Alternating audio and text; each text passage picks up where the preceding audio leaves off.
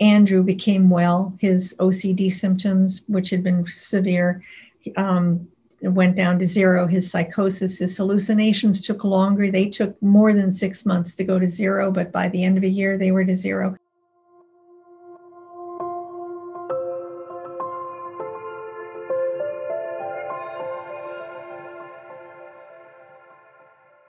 Greetings, hello, good day everybody, wherever you are in the world. Thank you so much for joining True Hope Cast, the official True Hope Canada podcast. My name is Simon and I'm your host. True Hope Canada is a mind and body-based supplement company that is dedicated first and foremost to promoting brain and body health through non-invasive nutritional means. Now more than ever, people are looking for ways to support their mental health, and this is a huge part of what we're continuously always doing at True Hope Canada. For more information, you can visit truehopecanada.com, and you can visit us on all the usual social media sites. We've got a very special guest on the show today, Dr. Bonnie Kaplan. Dr. Kaplan is a research psychologist and semi-retired professor at the University of Calgary's Cummings School of Medicine. For many years, she studied the role of nutrition in mental illness and brain development. And during her 40-year scientific career, she's published widely on the biological basis of developmental disorders and mental health, particularly focusing on the contribution of nutrition to brain development and brain function. And Dr. Kaplan has enjoyed many different awards along her way, including the Dr. Rogers Prize for Excellence in Complementary and Alternative Medicine. Now in retirement, her passion is to teach people how our diet influences our brain and our mental health. Dr. Kaplan, thank you so much for joining us. First question, as always, how are you? Oh, I'm fine, thank you. I think retirement was actually good training for coping with the isolation of COVID. Yeah, absolutely. Well, that's probably one positive. That's great to hear. Would you be kind enough to share with us a little bit about your journey into the remarkable study of nutrition and its role, its pivotal role in mental illness? Sure. Well, my journey started probably before most of your listeners were born. I entered graduate school in 1968, knowing that I wanted to study psychology, but that I never wanted to be a clinician. And a lot of people might not realize that there is this other aspect of studying psychology that involves experimental research, understanding psychology, as opposed to actually training yourself to become a clinical psychologist. So as I was following my graduate program, this was at Brandeis University in Boston, learning about the brain and behavior, I found myself constantly drawn to understanding the biochemistry of the brain. So if I was assigned a topic, say in learning or memory, I was always selecting information related to the biochemical basis of how learning and memory, memories are stored, etc. And in fact, the very first peer-reviewed scientific publication on my CV is dated 1972, and it was entitled Malnutrition and Mental Development. So I had a very old interest in nutrition, but I found it very difficult to study nutrition for various reasons. There wasn't a lot of interest in it. I decided to do postdoctoral training to learn more about neurophysiology. So that was a 5-year sojourn at the neuropsychology laboratory affiliated with Yale University. And then I went on to the faculty at Yale doing neurophysiological research, not related to nutrition though. And then when I moved to Canada in 1979, it was right in the middle of a big controversy going on. I was at the research center affiliated with Alberta Children's Hospital, and a big controversy going on about actually through a dietitian who was recommending that families feed their children better in order to cope with difficult behavior. Isn't that controversial? What a wild thought. And the pediatricians were not wild about it. And so I was asked to work with her and do a study. And so we did a study. The Fine Gold diet was very prominent then. We did a study comparing, and it was a double-blind placebo-controlled study, actually, in very young children. and published it in Pediatrics in 1989 and showed that children who ate a healthier diet, we called it the clear diet because it didn't have the ultra-processed food and additives, were noticeably better in terms of their hyperactive, impulsive kinds of behaviors. And I still found it difficult to create a career around nutrition, though, because I kept running into, I'll call them true believers, Simon, people who would, I just remember kind of the straw that broke the camel's back when a mother said to me, "Bonnie, I believe in nutrition." And I thought, my goodness, on a good day, I believe in God. But nutrition isn't something, this is really, sure. Nutrition is not something that you have to have some kind of faith in. It simply is. It's the foundation of how our cells grow and develop and function. And I understood what she meant, but it just made me realize that and some other things that I was dealing with people who were sometimes quite fanatical, and I'm not comfortable around fanaticism of any kind in science, religion, or politics or anything. So I remember, this will be the longest answer I give you, Simon, okay? No problem. This is great. I remember saying to my husband in around 1990, that's it. I am never going to try to study nutrition again. I keep trying, and it's just not the way forward. And so I moved into another direction. Fortunately, didn't get fired for lack of productivity and was able to develop a career. And then along came a day in 1996 when I met Tony Steffan, his daughter, Autumn Stringham, and David Hardy. And I knew that there was something going on. They didn't have a company called True Hope then. They didn't form True Hope till I think about 1999. You might know the date better than I do. But they certainly knew that they were helping people. And when I listened to Autumn's story, I knew this was not a scam. It wasn't a fraud. It wasn't fanaticism. It was real. And I was relatively well positioned and knowledgeable enough to study it. And that launched me right back into nutrition, which is pretty much where I stayed for the rest of my career. Amazing. My husband reminds me occasionally that I swore I'd never do that, but you know.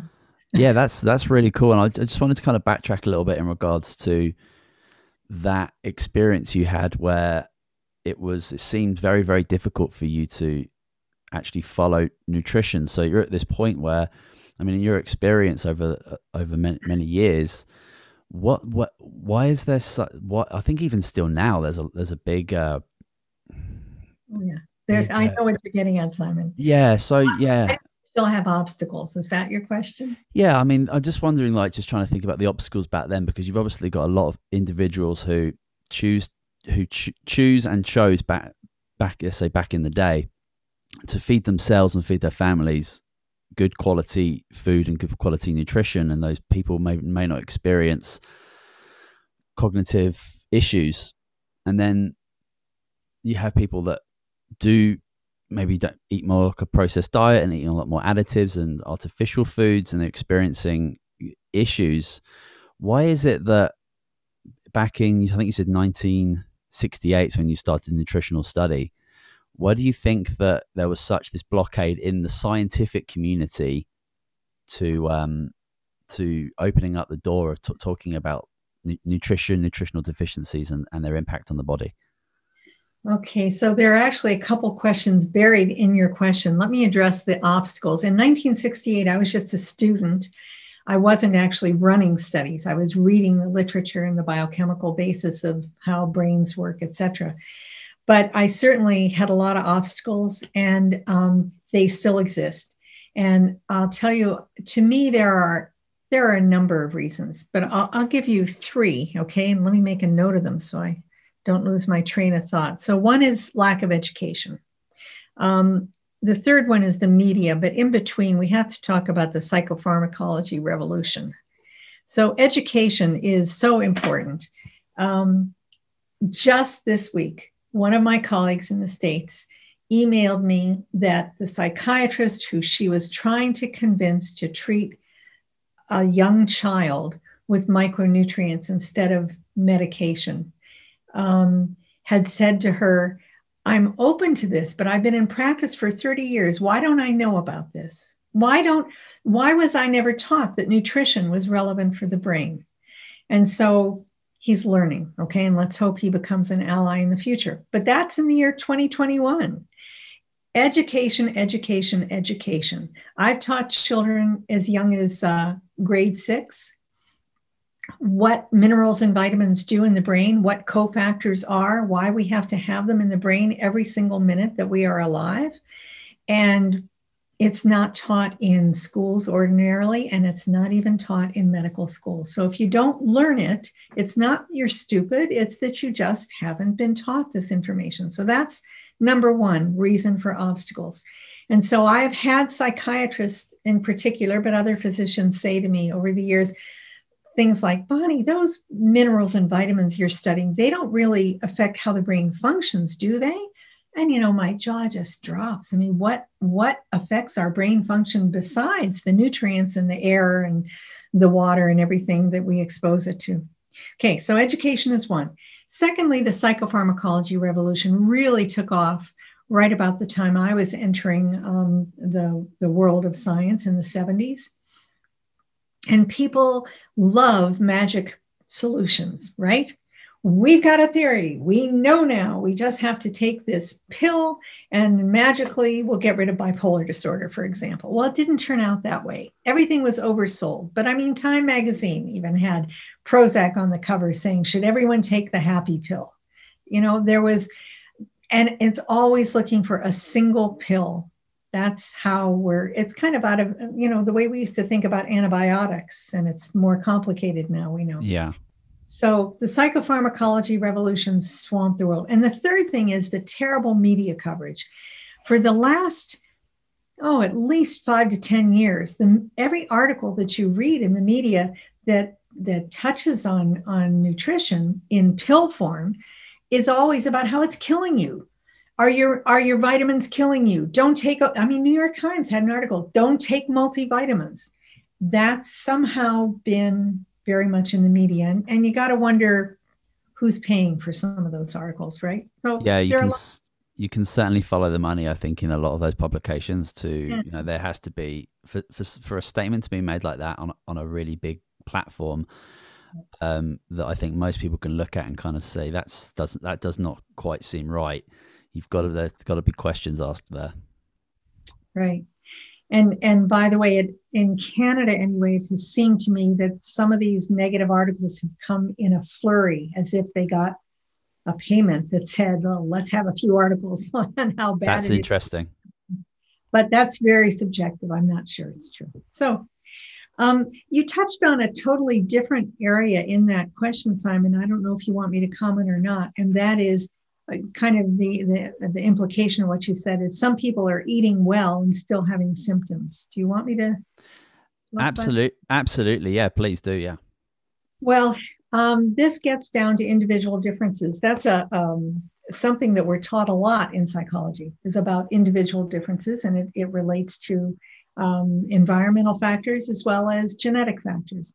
And we know now that there are individual differences in our needs for micronutrients. And so everybody who's done research in this area can tell you stories of people who come in with a diet diary that shows they eat a wonderful whole foods, Mediterranean type of diet, and they still have mood instability. And so some of those people benefit from taking additional nutrients in pill form, others don't.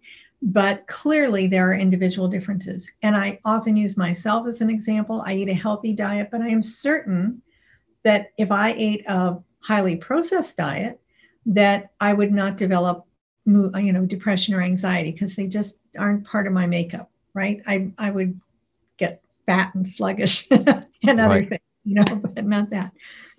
So paying attention to the quality of food is extremely important. I don't know if you know this, but fewer than 10% of North Americans are meeting guidelines for fruit and vegetable intake on a daily basis. I totally believe that. And I suppose a lot of those guidelines and recommended daily allowances are probably too low anyway.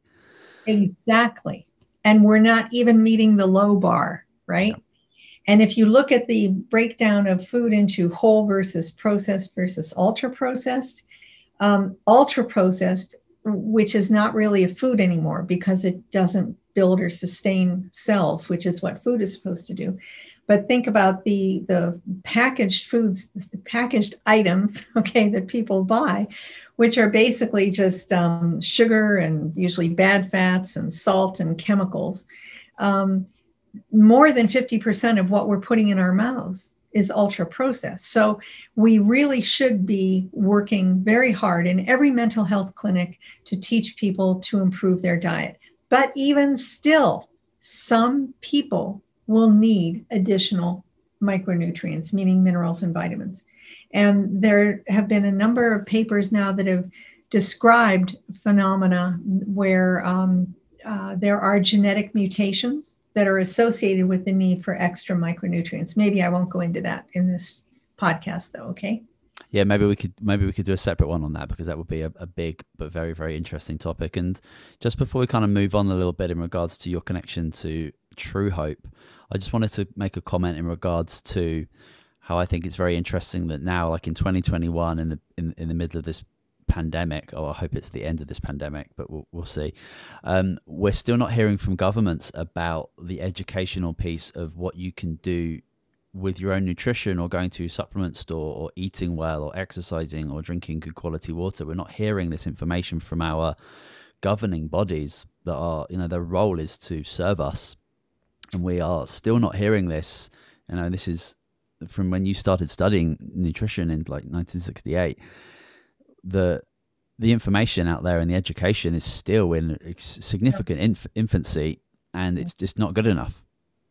Absolutely true. And as usual, people glom on to a magic bullet. The one thing doctors are telling their patients is to take vitamin D. Well, that's good. We know that vitamin D plays a really important part in the various immune systems, okay? And sometimes they're being told to take zinc, but they're not being told about the resilience literature showing B complex and the whole broad spectrum of minerals and vitamins improves our, it's the foundation of our resilience, both physical and mental.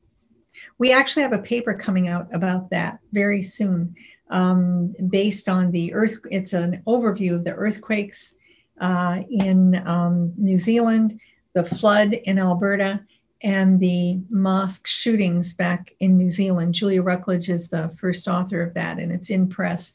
And it summarizes all of our studies showing how important it is to get people to improve their diet, and more importantly, to be taking micronutrients in pill form after a crisis. Well, isn't COVID a crisis? You know, we should all be looking at that. Absolutely. Yeah. I mean, you can consider a crisis like one of those examples as a significant stressor onto the mind and body. And then COVID, and depending on what your experience has been over the past 11 months, a very similar stressor. But day in, day out, a year ago, you know, pre-COVID, people are experiencing micro stresses constantly all the time, just in the way that they, you know, we engage our fight or flight nervous system in our response to stress, and as well as like the food that we choose to eat can either inflame us and stress us further, or it can provide us nutrition to, you know, allow our body to kind of do what it does best and do what it wants to do, which is to, you know, make us feel awesome. Yeah, I just want to add a comment. In our upcoming book, The Better Brain, Julie and I describe both the fight or flight and what that does for nutrient demands, and also triage theory, which explains a little bit more about why we need more nutrients in times of crisis. So amazing. That's great. Yeah, we'll definitely touch on the book towards the end. That's really cool. So you've got an interesting history with True Hope, and you kind of touched on the introduction a little bit just at the end there. There's a history that involves a little bit of hesitation on your part. Can you tell us a little bit about that? I skipped over that. Well, given what I told you about not wanting to study nutrition anymore because I was fed up, you can imagine how I reacted when my friend and colleague at University of Lethbridge, Dr. Brian Cole, contacted me in the spring of 1996 and said he had these two guys who were in his office who were talking to him about vitamins, and he wanted me to talk to them. And I said, better you than me. I've talked to every flake in Alberta. I'm not anymore. I couldn't believe that just some vitamins were going to really fix mental health problems. So I faxed him some forms because Brian was primarily a neuroscientist, animal researcher. I faxed him some forms that he could use to help them look at a few kids that they had been working with.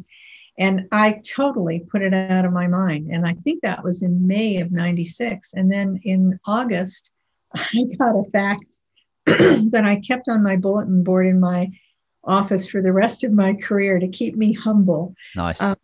Which was the data that he had collected. And well, he didn't collect it. Sorry, Tony and David collected it, and Brian analyzed it, and then written on it is where I did an analysis of variance. It's a statistical test, manually, right on this piece of paper, and thought, what the heck is this? It looks interesting, you know? And then I agreed to meet with Tony and David, who I had never even heard of before. I just knew there were two guys in Southern Alberta that Brian thought I should meet. Well, that's so amazing. That's happy. Amazing. It's amazing that you were able to, first of all, pass over those papers for them to actually get you the data that you needed to, you know, kind of see something different than you did before. Now, that was just questionnaires, Simon, and nothing special there. It was just like, okay, you study rats. This is what we use to study kids. Okay. And you go off and do it. Leave me alone. Yeah, that's a really cool start. So can you talk to us about some of the studies that you've done over the years using nutritional supplementation? Do any in particular stand out?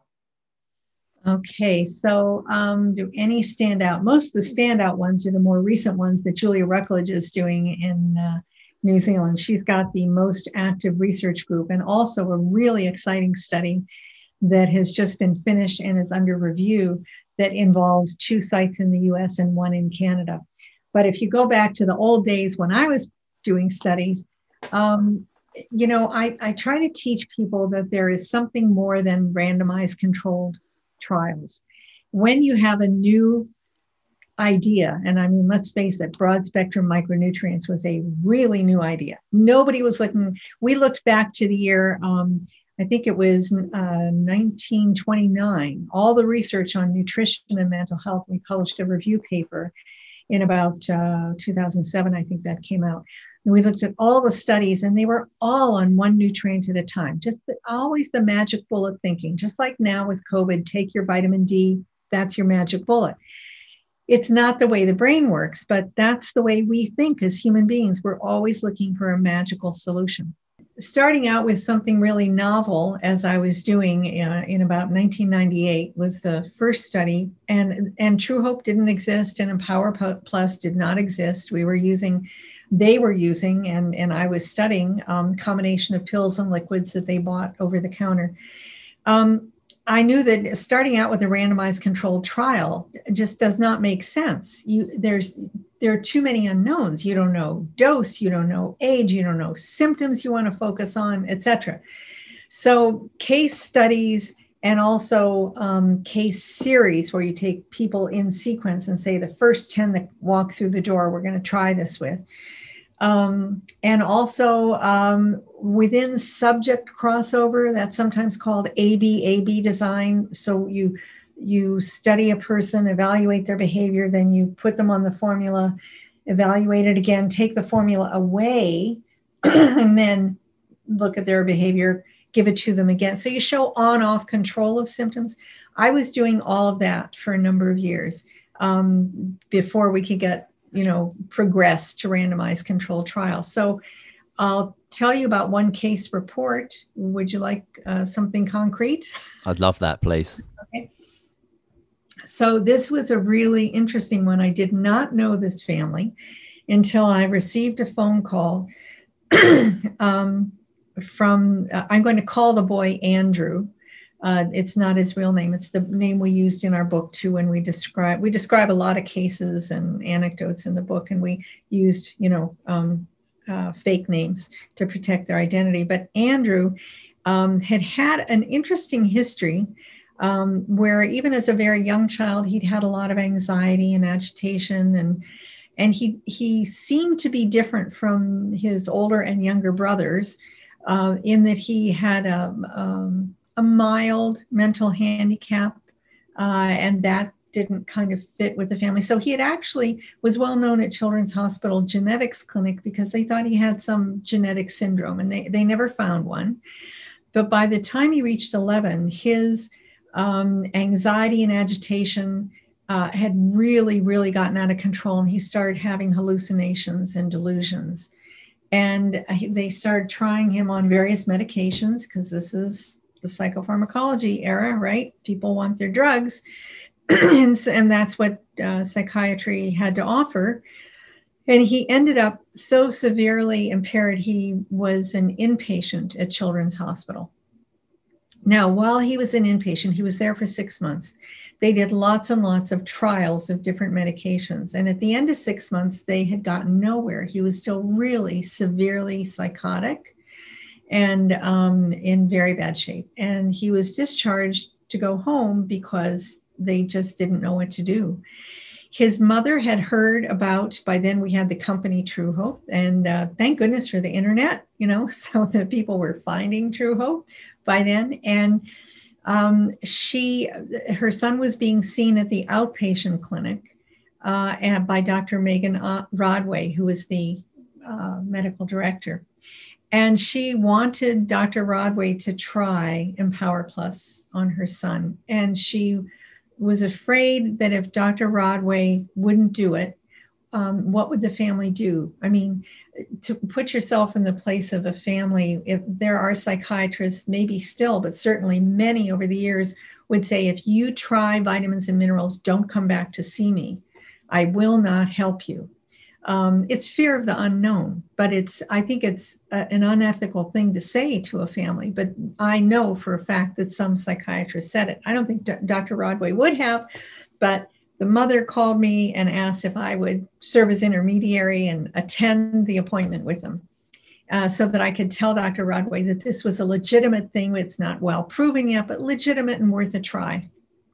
Little did I know when I arrived at, I think, the second meeting with them, that Dr. Rodway would tell me she had gotten quite fed up with medications. Anyway, she was delighted to try micronutrients. And by the way, Dr. Rodway eventually dropped out of traditional psychiatric clinics and went and trained as an integrative psychiatrist. And she's now the fully certified integrative psychiatrist in Calgary. So it was a very excellent situation. And so we collected the data of him. We had data from 6 months inpatient, and then we collected data for more than 6 months outpatient as Andrew became well. His OCD symptoms, which had been severe, went down to zero. His psychosis, his hallucinations took longer. They took more than 6 months to go to zero, but by the end of a year, they were to zero, etc.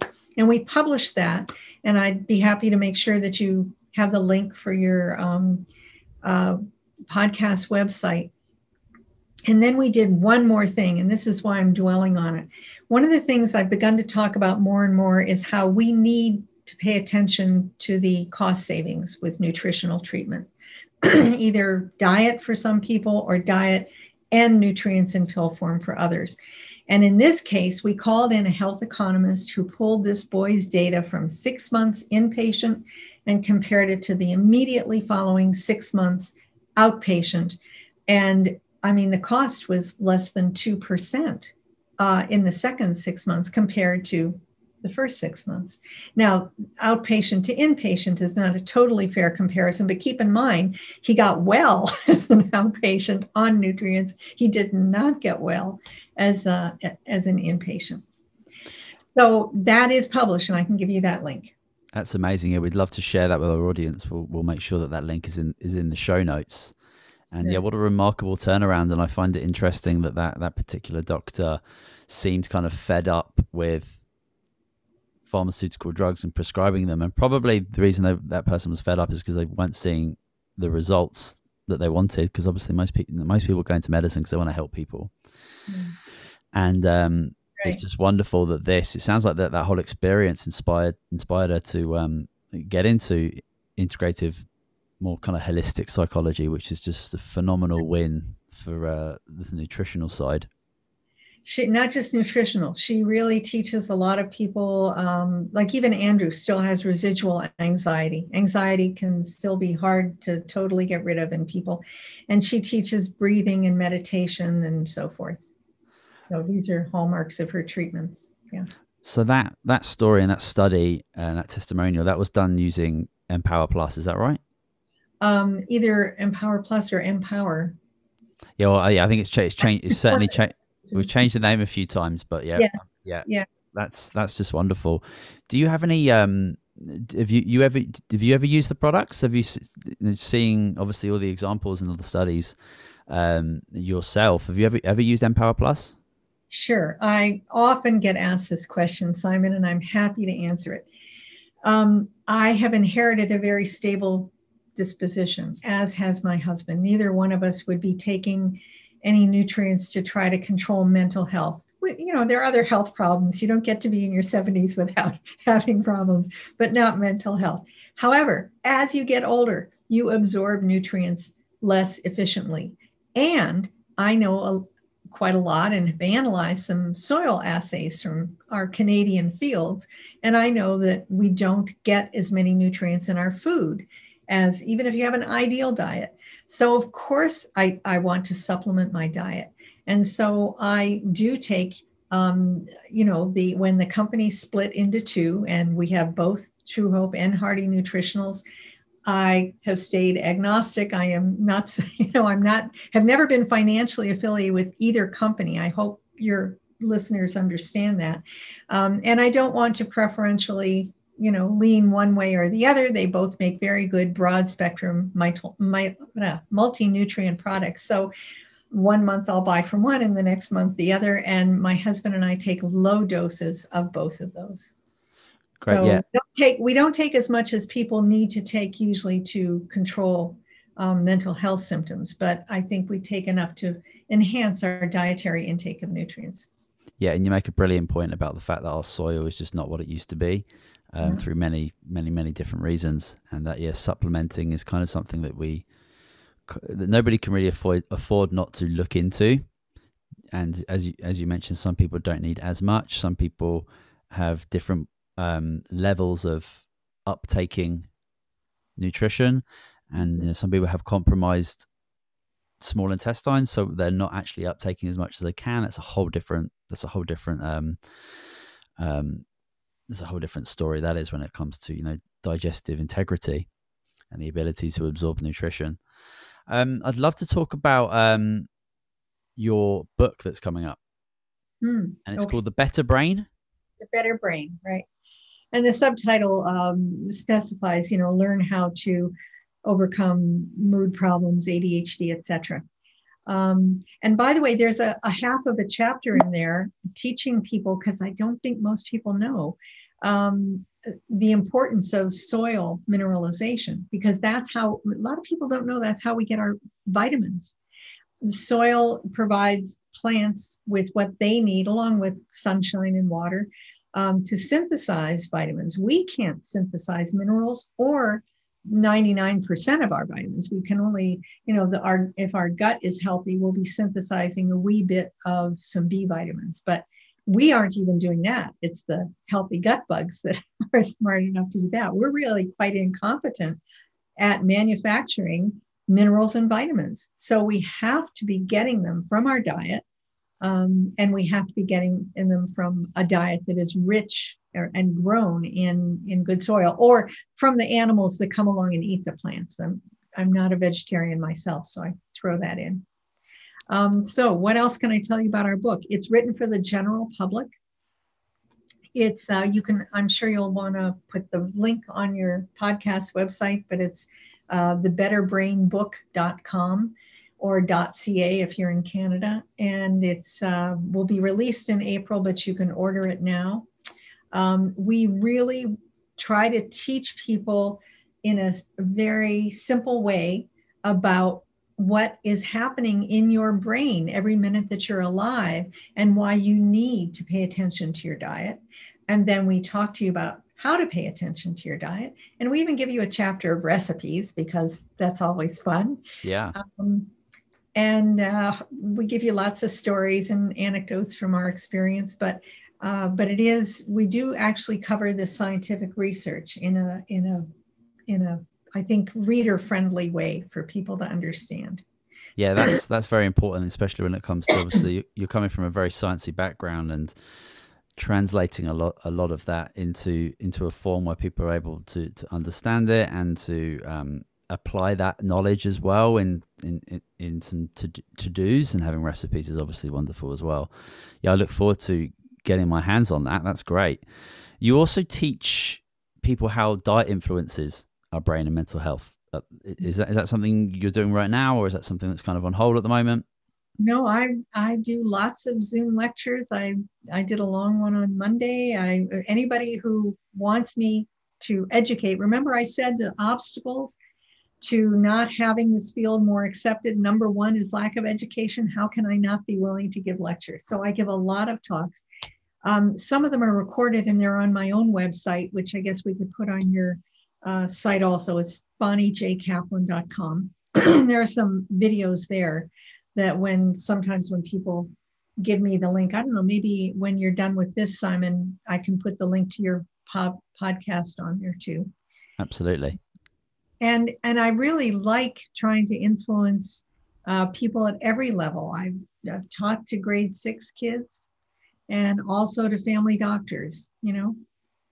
Yeah, the educational piece is so important. And, you know, I sometimes think about how many medical doctors, you know, we can't blame them for not looking towards diet and nutrition and supplementation, because at the end of the day they don't really learn about it. So if you're not exposed to certain pieces of information, you're not going to have those thoughts circulate. They're not going to start turning into opinions and beliefs, and you're not going to use them in practice, and you're not going to see the application of them. So it makes total sense that, you know, if you go into a doctor's office with levels of anxiety or stress or depression, etc., their training is to, you know, assess and then to prescribe a pharmaceutical. And as you mentioned about that kind of that one pill that we kind of like in our society, that magic one thing that's going to help us, fix us, whatever it is. But when we're talking about nutrition and supplementation, we're talking about actual prevention, we're talking about healing, we're talking about people experiencing something very, very different. And good quality supplementation and nutrition doesn't really come with side effects, but these drugs, these very harsh pharmaceutical drugs, come with significantly harsh side effects that can often be worse than the issues themselves. So that's obviously a big point as well. And that's, I think, an educational piece missing from the general public, where we have a responsibility to be looking into these things ourselves rather than just taking the opinion of somebody else, I think. Yeah, that's actually why I don't always succeed, but I try not to refer to something like Empower Plus as a supplement. To me, food and nutrients in pill form should be the primary treatment in that order. And medication is sometimes needed as a supplement. That's my vision for the future. Absolutely. That's beautiful. Well, thank you so much for talking with us today. I really appreciate your time. You mentioned that you've got the website bonniejkaplan.com, and we'll leave the link to that in the show notes. And also the book has got a Facebook page as well, which I checked out, which people can get connected and look at a little bit more about the book. But yeah, thanks again. Do you have any closing remarks? No, just that I'm available for, you know, people can email me through my website if they are interested in having me do talks or anything like that to encourage more research.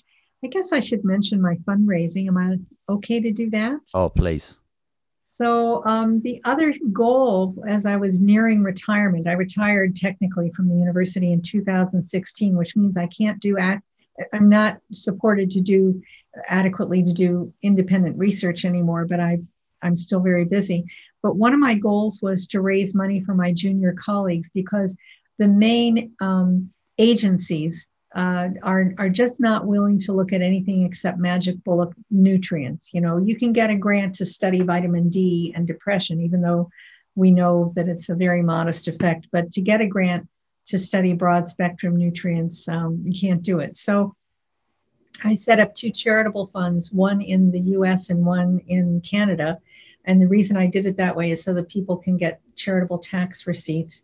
And I've raised, actually, if you treat the Canadian dollar as if it were equal to the US, which unfortunately it is not, and lump them together, we've reached almost $900,000, and it's all been distributed. It's supporting randomized controlled trials. It's supporting some basic research. It supported some epigenetic analyses, all related to what nutrition is doing in the brain and what it can do clinically. And because it is all distributed, there is a great need for additional funds out there. And if anyone is interested in that, again, it's on my website, and we welcome contributions. None of it goes to me because I'm not doing studies anymore, but it goes to people who are in good academic settings in Canada, the US, and New Zealand so far. Thank you again for joining us, Dr. Kaplan. For more information about anything that we've spoken about in this episode, you can see the show notes to get connected there, and you can always connect with Dr. Kaplan as well. Thank you so much for listening, everybody. Dr. Kaplan, thank you again. This is True Hope Cast, the official podcast of True Hope Canada. I hope you've enjoyed this episode, and we will see you next week. Thank you.